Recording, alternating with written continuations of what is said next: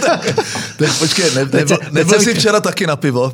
Včera jsem byl my, taky ne, na my, pivu. My musíme nějak na to pondělí se nachystat, ale já jsem dal hetrik na hokejovém tréninku a tak jsem musel na pivo. Jako, takže... Já jsem taky musel na pivo, protože jsem neměl vůbec čas celý týden jít takže na pivo. si, když řeknu dobré ráno, milá v ráno, tak jako vyoraná v ráno, nebo vyoraná myš, nebo jako si v pohodě? Jsem úplně v pohodě, končil takže jsem v Hruškovici a tam mě vždycky srovná. No, tak ale hlavně, že už zase pijem, jo? to jako, byla taková doba, kdy jsme, my jsme nepili a to bylo hrozný. doma. No, uh, každopádně, máme týden do voleb, ale ještě než se dostaneme k hodnocení včerejší debaty, k hodnocení kauzy Pandora, a jinak se jmenuje Pandora Papers, nebo něco takového, hmm. uh, tak začneme něčím úplně jiným. A ty si, Mirku, dal fotografii ano. s mým velkým oblíbencem, ano. Josefem Mašínem, uh, který vypadá mimochodem výborně na to, že mu 90. Na to, že mu bude 90, tak vypadá skvěle. Je to proto, že pořád normálně pracuje 12 hodin denně a dělá, dělá svůj celosvětový biznis.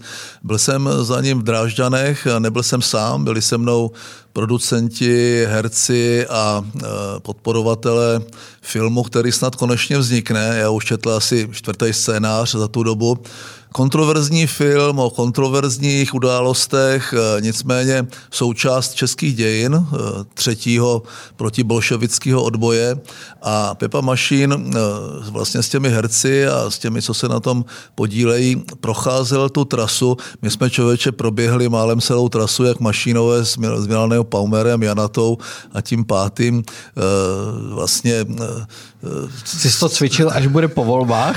no, jasně. Aby si věděl, kudy ustupovat. Ne, my jsme opravdu třeba za ten den ušli, beru to tak, že budeme 90, jo, určitě 10 kilometrů rychlým tempem. Byli jsme v Ukru na nádraží, se prostřídali vlastně a pak přesně nám ukazoval, kde utíkali, kde byla, jak je to v těch knihách popsaný, ať už je napsal kdokoliv popsaný, jakým způsobem vlastně měli někdy i štěstí, jakým způsobem vlastně se rozhodovali, jak se potom z které chalupě se schovali, v které, kolem který hájenky, to jsme tam všechno proběhli. Měl jsem strach, že doběhneme až do Berlína, ale naštěstí jsme se zastavili a chci říct, že film se bude jmenovat The Brothers, Bratři. Scénář není jenom jakoby akční thriller toho útěku a těch jejich akcí víceméně nezdařených. Popisuje tu dobu, 50. leta, co vlastně po té válce vzniklo, jakým způsobem začala ta třídní válka, s kterou oni bojovali a já když se k tomu vrátím, samozřejmě chybí asi 80% peněz v kupě, což je bezvadné, je to Česko-Německo, slovenská koprodukce. Myslím si, že se to fakt skutečně natočí, chybí nám nějaké peníze, takže vymýšlíme transparentní účet, jakým způsobem to dofinancovat, tak aby to vzniklo. Tam je, tam je ten, ten, moment, ten moment vlastně vyrovnání se s tím s tou českou minulostí, tak jak se nejsme schopni vyrovnat s divokým odsunem a nejsme schopni se vyrovnat s tou bolševickou minulostí, tak vlastně jsme nikdy nevedli reálnou diskuzi a proto já jsem vyznamenal celou skupinu, nebo aspoň ty tři kluky, kteří ještě tehdy žili, bratry Mašíny a Milana Paumera, abych vyvolal diskuzi o třetím, třetím protikomunistickém odboji, jestli to bylo jenom, že něco napíšeš, řekneš, ale Václav Havel, stojíš v nějakém dizentním postavení vůči tomu režimu, nebo se nedej bože upálíš jako palách, a, a nebo jenom něco kvákneš v hospodě a, a dostaneš, se, dostaneš se tak trochu omylem do, do toho undergroundu, a nebo je to i ten ozbrojený boj, protože s totalitou se bojovat má a má se bojovat i zbraněmi, ať už ten odpor těch, té skupiny byl, řekl bych, vydařený nebo nevydařený, tak patří do toho, pro, pro mě patří do toho třetího odboje a ta diskuse se, tu se nepodařilo vyvolat, takže možná ten film ji zpětně vyvolá minimálně pro tu mladou generaci, aby pochopili, jakože už to nechápou, o čem vlastně byl, o čem vlastně byla ta 50. leta a proč vlastně ti lidé byli ochotni vzít zbraň a ztratit svůj život, protože žádná vídenská konvence neplatila. To ne, zajat se nebereme, jo? takže tohle to bylo pro mě strašně zajímavé a doufám, že až bude premiéra, tak Pepa na tu premiéru přijede. Myslím si, že by to bylo po té době do, poprvé. Do Česka si myslím. No, do Česka on necestuje, dokud tady budou ti bolševici. Takže když bolševici nebudou v parlamentu, tak myslíš, že Pepa přijede? Tak já doufám, že přijede na premiéru tak, jak tak. To by no, byla ale bomba. To by byla, no, jest, aby se to netočilo dlouho. No. No, tak uh, budeme doufat. Uh, jinak si přečtěte určitě knihu Jana Nováka, zatím dobrý. A nejenom jí, Milan Paumer napsal knihu. No, napsala taky, hlavně Barbara Masi, napsala, taky napsala. asi nejlepší knihu, aspoň Pepa o ní tvrdí, že ta kniha je jako jediná úplně hodnověrná. Vyšla, vyšla teda, myslím, že nevyšla česky, mám ji anglicky a ta, stojí za to si to přečíst, protože uh, nic není tak prosté, černobílé, jako jak píšou lidi z prostí vrazy a jedni říkají, jsou to absolutní hrdinové. Uh, právě jakoby popis eh, toho všeho eh, může celé řadě lidí eh, otevřít oči a nebo si znovu vzpomenout, co jim vykládali rodiče, prarodiče. Pro ty mladí je to důležitý. Tak ještě než se dostaneme, zase lákáme na další část toho Já nevím, jestli, že nelákáme. než se, jako, než to- se dostaneme k politice. Uh, ale tohle s tím trošku souvisí. Samozřejmě se roztrhnul pytel eh, s voláním po referendu o vystoupení z Evropské unie a už po něm nevolá jenom SPD, Volný blok a tak, ale už i komunisti, který si přinesl dneska na tričku, eh, po něm volají. Tak, jak si myslíš, že se jim dívá Vlastně co, co si myslíš, že je na tom tak lákavýho, když se podíváš na situaci v Británii? Tak jedna Jako je věc, si já, si vždycky, já to vždycky přirovnávám, nevím už k kterému dílu uh, těch básníků, jestli, jak svět přichází o básníky, možná už v tom prvním to bylo, uh, jak tam ten, v tom animované, té animované části, uh, ta figurka jako vyskoč, ne, otevírá ty dveře, za nima je další místnost a větší dveře a pak je ještě větší místnost a ještě větší dveře a úplně na konci jsou dveře a on se na ně pověsí, ty dveře se otevřou a za nima nic není. Jo? Tak tam trochu jako eh, situace volání po Čexitu. Eh, Teď já netvrdím, že eh, jsme šťastní a v Evropské unii a že všechno, co se o tamtud hrne, je pozitivní a samé sociální jistoty a pozitiva. To tak prostě není. Ale na Brexitu, eh, kdy oni jsou v úplně jiném postavení, je to přece jenom bývalá velmoc, zámoř, jakoby námořní velmoc s koloniemi. Eh, Je to země, která eh, která už dnes vytváří nová spojenectví. Typicky je AUSUK, to znamená Austrálie, UK a Spojené státy a teď uzavřeli nové spojenectví s Japonskem, eh, celým tím eh, tichomořským, vlastně s těmi partnery, které tam dlouhodobě mají, historicky mají. Nicméně stávající situace eh, v Británii je docela tristní. Vykládají mi lidi, že platí kolikrát eh, těm zaměstnancům i hotely, protože riziko, že když dojedou k první pumpě, že nenačerpají eh, benzín je poměrně vysoké, eh, jsou prázdné regály, mají problém s energetikou, hrozí jim blackouty na základě chybných rozhodnutí z dřívěžka samozřejmě. No a jeden z těch důvodů, proč, proč tomu tak je, že eh, tak jako u nás, eh, kdyby eh, tady nebyli Ukrajinci, tak už nejezdí taxíky a, a na stavbách se nestaví, eh, tak stejně tak eh, ti nenávidění migranti, kdy Britové vždycky více viděli jako ty nežádoucí migranty, ty Poláky, Čechy a podobně, a ne ty Pakistánce a další, kteří se tam hrnuli eh, z důvodu, kterým já úplně nerozumím. To tak jim, tak, jim, tak jim chybí prostě ti polští migranti, kteří jezdili s těmi kamiony, eh, teďka nabízejí nejrůznější zrychlená víza, ale ti Poláci na ně mastí.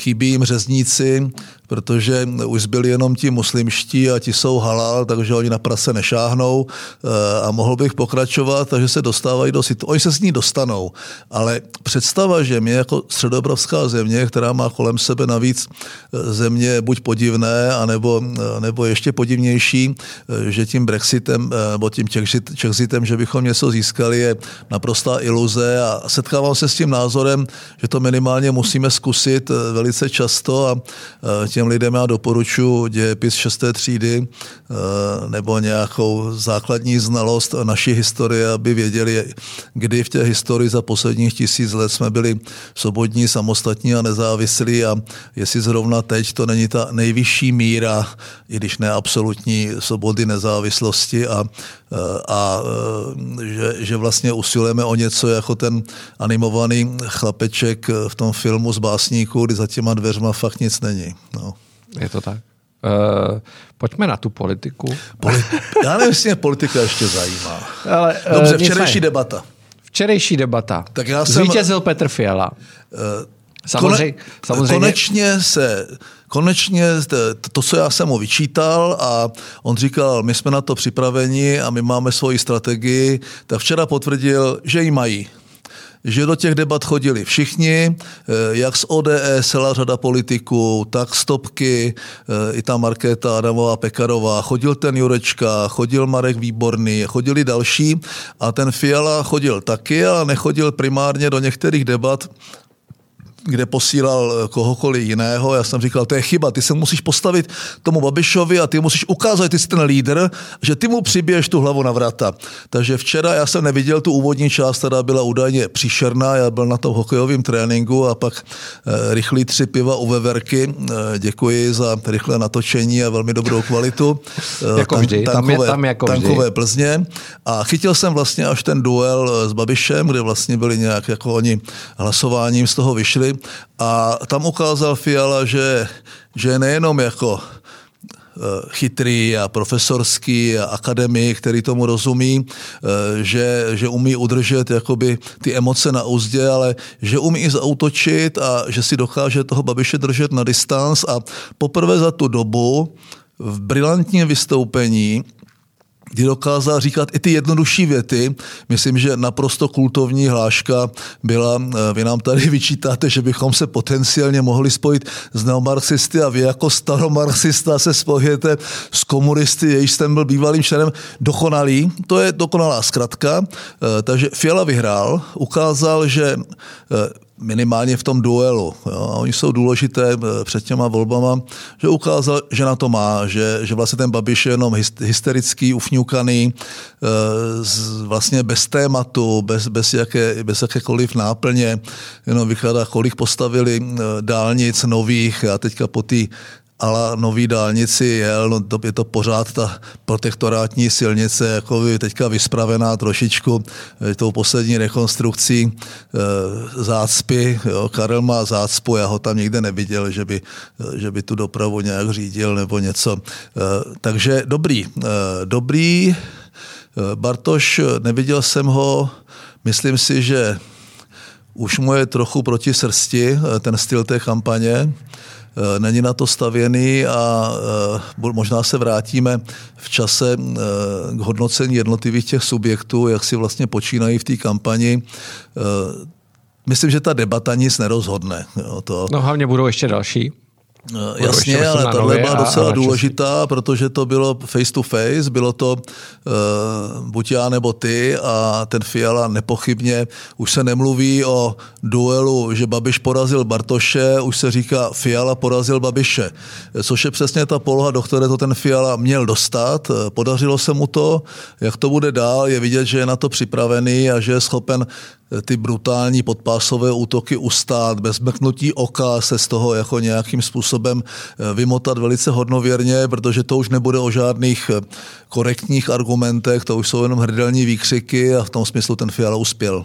Eh, děje se ale zajímavá věc, když se podíváš na ty průzkumy. průzkumy. No ne, ne, ne, ale je vidět, že pro ten trend je jasný. Ten, ten trend ukazují všechny průzkumy. A to je, že ve chvíli, kdy oslabuje Babiš, což oslabuje zjevně, i v tom STEMu oslavil jako zcela zásadně, tak samozřejmě ty hlasy padají těm malým stranám, který se přiblížili do sněmovny. To je ale pro něj výhodný. Eh, my jsme pořád, bavíme se o tom tady po opakovaně. Eh, eh, včera jsem viděl jenom kousíček debaty mám pocit Terezie Tománkové v partii, kde byl Petr Nečas, Cyril Soboda a Honza Kavan, taková docela bizarní trojice, nicméně mluvili všichni docela dobře.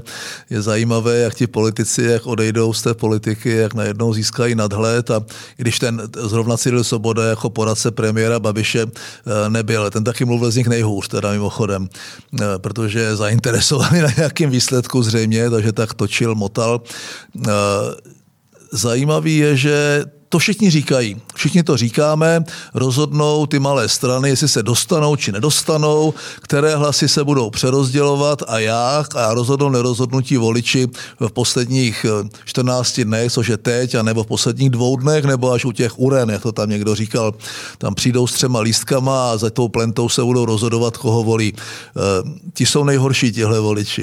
Jako to, ti do toho vnášejí do těch voleb ten prvek nejistoty, takže nikdo se neodvažuje dneska predikovat výsledek pomineme, možná se o tom budeme bavit Miloše Zemana a jeho celkem potněšilou touhu do toho ještě házet eh, po těch volbách vidle. Eh, myslím si, že eh, kdyby tam seděl jakýkoliv jiný prezident, včetně Václava Klauze, nemluví o Václavu Havlovi, tak by po výsledku, kdy nějaké subjekty deklarují svoji schopnost mít víc jak 100 hlasů, tak si nedovedu představit, že by v tom případě pověřili sestavování vlády někoho jiného, než je lídr této potenciální koalice, ať už skončil první nebo druhý. Jo.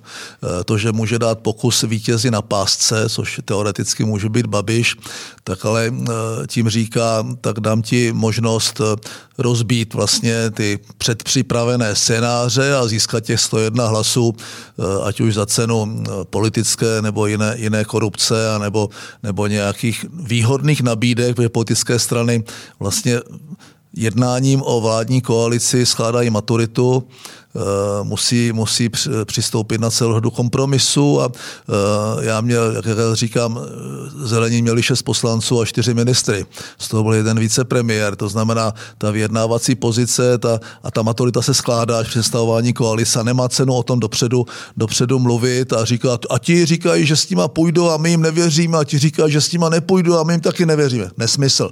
To je maturita protože i ta nejmenší strana eh, vlastně vyhrála volby, eh, i ta největší strana, která vyhraje volby, pokud nemá koaliční potenciál, tak vlastně je nevítěz těch voleb a vítězem je ten, kdo vstoupí do vládní koalice, i kdyby měl jenom 10 křesel nebo pět. Jo, to, to je prostě eh, takový poměrný, poměrný systém. Vrátíme se k tomu. Myslím si, že teď už se nedá moc dělat, Přestože ti politici budou ještě chodit do debat a budou něco ještě prezentovat no. a vykřikovat, ale už to ten výsledek neovlivní. To je moje dlouholeté přesvědčení, že už to padá samospádem, že ty trendy už jsou nastavené, eh, mentálně už k něčemu došlo, eh, teď se budou protínat ty různé nastavené trendy a teď je otázka, jestli se protnou před volbami nebo po nich. Uvedl bych dva příklady. Volby, prezidentské volby v Polsku, Komorovský Duda, ty první, kdy Dula nastoupil, kdy ten Chomorovský dominoval, dominoval všem těm preferencím, až ještě týden před volbami vedl o x procentních bodů, asi o 14, eh, což já jsem vysvětloval svému kamarádovi Michalu Kaminskému na úřadu vlády polském, kde dělal kampaň Kopač premiérce, že eh, to je vlastně jenom sedm v tomhle systému, 14, když těch sedm někomu obude, tak těch sedm někomu přibude. Eh, takže, je to, takže těch 14% bodů je vlastně 7 a vsadil jsem se s ním, že podle těch trendů dlouhodobých po měsíci, jak klesal Komorovský po půl procentu a ten Duda eh, daleko aktivnější objížděl ty svoje voličské skupiny, tak jsem se s ním vsadil, že jestli nevyhraje v prvním, tak zcela jistě vyhraje v druhém kole. Vyhrál už v prvním. Stejně tak volby Topolánek Paroubek 2006, eh, kdy Paroubek z nějakých 12% to dostal ve volbách na 32 a e, já z nějakých květnovek 40% preferencí klesl po 36 a, o dva, a několikrát jsem to furt řekl. Dobrý, několikrát dobrý. jsem řekl, že pokud by ty volby byly za 14 dní, za 3 týdny, tak se možná ty preference protly, protože to nezastavitelné trendy. Kubiceho zpráva pomohla Paroubkovi, nikoli mě a je to zcela evidentní a ty čísla to ukazují. To znamená, teď už někde tam nahoře vědí, jak to dopadne, protože ty trendy jsou nezastavitelné. A už si může otřást uh, jenom, já nevím. No a trend je jasný, ale klesá, víš? Trend je, trend je jasný, takže je otázka, takže uh, někteří analytici říkají, pokud takhle ty trendy jsou nastavené, tak ty volby nakonec vyhraje koalice spolu, bude mít v součtu víc, než má Andrej Babiš, ale je to prostě otázka, jestli se to protne před těmi volbami, nebo by se to protlo až po nich. Jo? Myslím si, že volby měly být ještě o 14 dní později a e, skoro bych se odvažoval tvrdit, e, jaký, jaké budou vlastně ty výsledky. Teď, teď si to neodvažu ani odhadnout. ještě, jak jsi říkal s tím, že nemá smysl říkat, kdo s kým půjde a tak, ale... No nemá, je to no, nesmysl. nicméně, ještě se vrátím k tomu referendu. Jo? Hypotetická situace. Máš tu Andreje Babiše, který jedná s SPD a KSČM. Podle těch průzkumů by to se dělo. A ty říkají, my chceme, nepřeju, ano, to, to asi nikdo, ale, ale rozhodně ne posluchači to polšou. Každopádně, eh, my nechceme, my chceme jít do vlády jenom za podmínky, že bude referendum k Chexitu. Tak... Co, co bys udělal ty? Co bys udělal ty, bejt uh, na straně Fialy, nevím, Bartoše a měl by si tu nabídku od toho báby, pojďte. Uh... Jako nechal bys to eh, projít Já jsem čistě... takovou nabídku dostal a uh, nakonec uh, zaprvé jsem to, to byla nabídka na daleko standardnější model, než byla opoziční smlouva, to by byla koaliční smlouva s fíkovým listem možná tehdy jednoho, dvou lidovců. Eh, vlastně to byla varianta k té variantě trojkoalice bez přirozené důvěry, to znamená 100 na 100.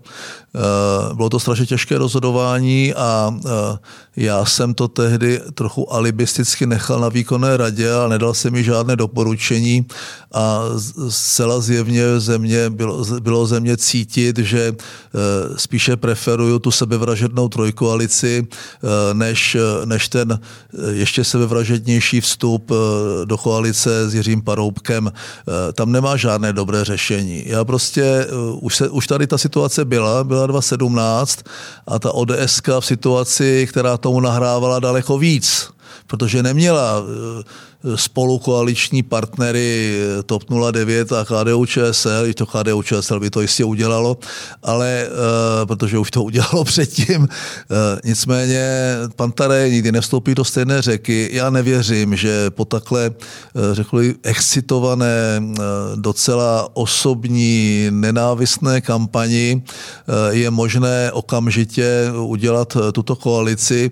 Možná, že po půl roce nebo po tři čtvrtě už nebudu tak odvážný s tím tvrzením, ale já to nepředpokládám a nemyslím si, že by to stávající vedení eh, ODS udělalo. Eh, tady se hodně spekuluje s tím, že v lednu má eh, ODS kongres a že pokud ta jednání do ledna budou neúspěšná, ať ty volby dopadnou jakkoliv, pokud, pokud ta trojkoalice propadne, tak samozřejmě asi v žádné vládě nebude a potom ti vlčáci, pokud tady jsou jako Martin Kuba nebo někdo další, můžou na tom kongresu vystartovat, ale pokud ta koalice nepropadne, což začíná být zcela zjevné, že v těch volbách nepropadne, tak podle mě nikdo nebude mít nejenom odvahu ani podporu no, v ODS, aby toho, aby toho Fialu sundal. A v tom případě si se odvažu autoritativně tvrdit, že vedení Petra Fialy to prostě neudělá. No, dobře, uh, ale zapomínáme ještě, to, to, tohle ty to opakuješ vlastně pořád, tuhle tezi. No, Já si jako, myslím, že ta situace může... Po tři čtvrtě roce se může stát cokoliv. Jasně, tak. No, to, prostě to... ten čas může ty pozici zásadně změnit. Nicméně, strašně se zapomíná na toho, kdo byl čtvrtý včera v té debatě. To byl Okamura. A to je Okamura. Přitom řada lidí ti řekne, že vlastně ten jeho výkon je velmi slušný. Ale je to jenom Okamura, a je to jsem tam Okamura. jeho konciliéry Radim myslíš... Fiala a jinak možná ještě ten Brněnský nebyl špatný a jinak, jinak je, jsou to tupá kopie. No, jako, jo. Jo. Vůbec neznají ani svůj si, program, že... jsou, jsou, to, jsou nepoužitelní. Takže... A myslíš si, že on do té vlády vůbec chce? Eh, já jsem si dlouhou dobu myslel, že do té vlády nechce ze zcela pragmatických důvodů, eh, protože eh, je pro něho výhodnější mít ten model KSČM, to znamená vyobchodovat tichou podporu a, a vyobchodovat to za nějaký pašalíky a prachy, protože to je vlastně to, co ho na tom business projektu zajímá.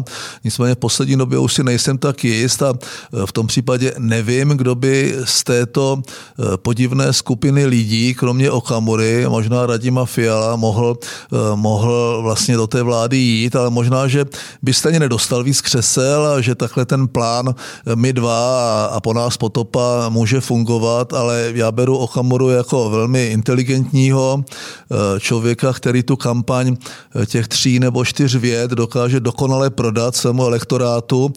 Teď trošičku, trošičku jakoby padá, protože ho podle Ho mě vysávají, bratří, no, no, ho ho vysává vysávají. ho volný blok, vysává ho přísaha Trikolóra. eh, trikolóra, eh, to znamená, eh, hrozilo to, že bude mít až 15%, dneska se blíží spíš k těm deseti, Eh, takže je otázka, je to, je to opravdu, eh, jak říkají, tyhle volby jsou výjimečné, všichni říkají, že všechny volby jsou ty nejdůležitější volby, které tady zatím byly, a tyhle jsou výjimečné tou těžkou predikovatelností toho výsledku a té budoucí koalice.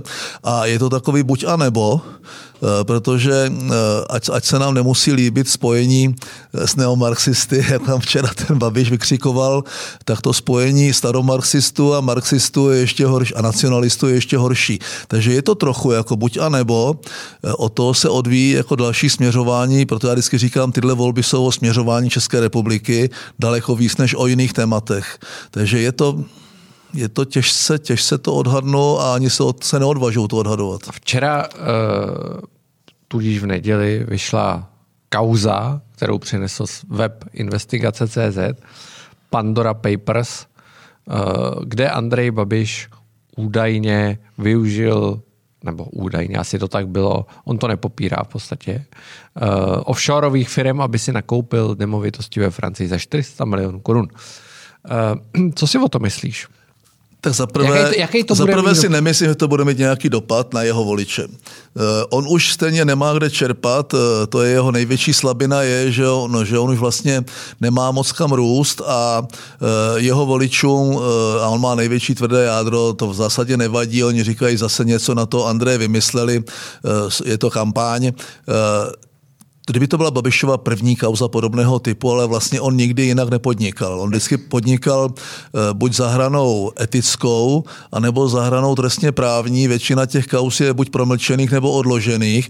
A teď jakoby sem tam vypadávají nějací drobní kostlivci ze skříně. To jsou ti drobní. 400 milionů v objemu těch slovek miliard jsou drobný a v takov, tyhle ty offshoreové, offshoreové triky eh, mají za úkol buď skrýt vlastníka nebo skrýt původ peněz. Eh, Jinak by samozřejmě, eh, což samozřejmě u toho skrytí vlastníka může jít o docela, docela, eh, já ho nechci bránit, docela normální pokus, aby ochránil své děti a svou rodinu, protože jsou permanentně tihle lidi v zahraničí, vidíme ty filmy, únosy, výkupné, seš bohatý, zaplať tlusťochu, že to může být tento motiv, ale u něho vždycky šlo spíše o ty peníze, jako o tu rodinu, takže já nevím, jestli je to jenom za hranou etiky nebo i za hranou trestně právní a nepřísluší mi to, eh, mi to posuzovat. Eh, Nicméně odvažuji se tvrdit, že to vliv na tu kampaň mít nebude.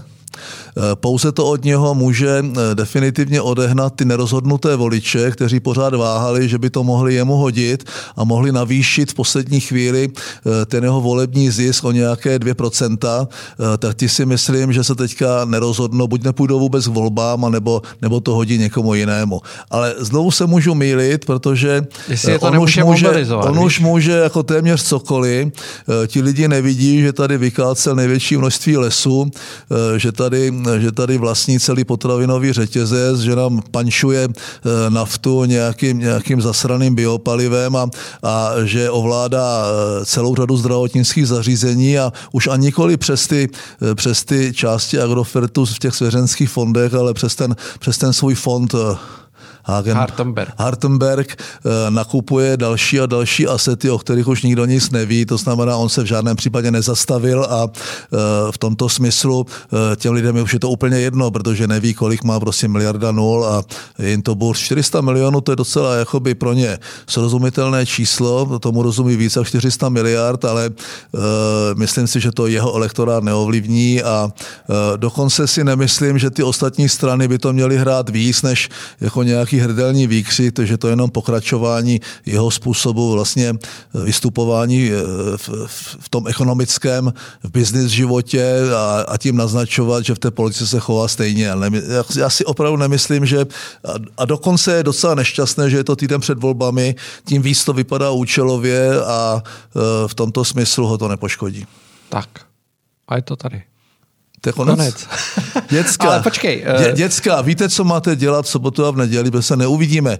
Děcka, neblbněte. eh, Je to, bu, je to buď, buď a nebo, eh, ať už to dopadne jak chce, já vás mám rád a nějak to přežijem, jako snad i, já nevím, tak jo, čau. Hele, a ještě, než se rozloučíme, My se, my se loučíme. V sobotu, v sobotu, až to tam budete naházet, tak v sobotu na Infu bude určitě také přenos Já jsem celodenní ně- volební já jsem studio. v nějaké televizi. No, ty to, ty No. to řeknu. Celodenní volební studio Insiderů, který bude vysílat z, z centra Prahy. A tam budeme kvákat nesmysle. A tam budeme eh, to hodnotit od zhruba dvou hodin do půlnoci a bude se u toho pít alkohol. Slibuje to velkou zábavu. Mirko. Uh, takže A ty seš ještě na primě. já teda, jsem bohužel kromě- na primě, Ale což jsem nešťastně slíbil, no ale přijdu určitě. Přijdeš. No, přijdu.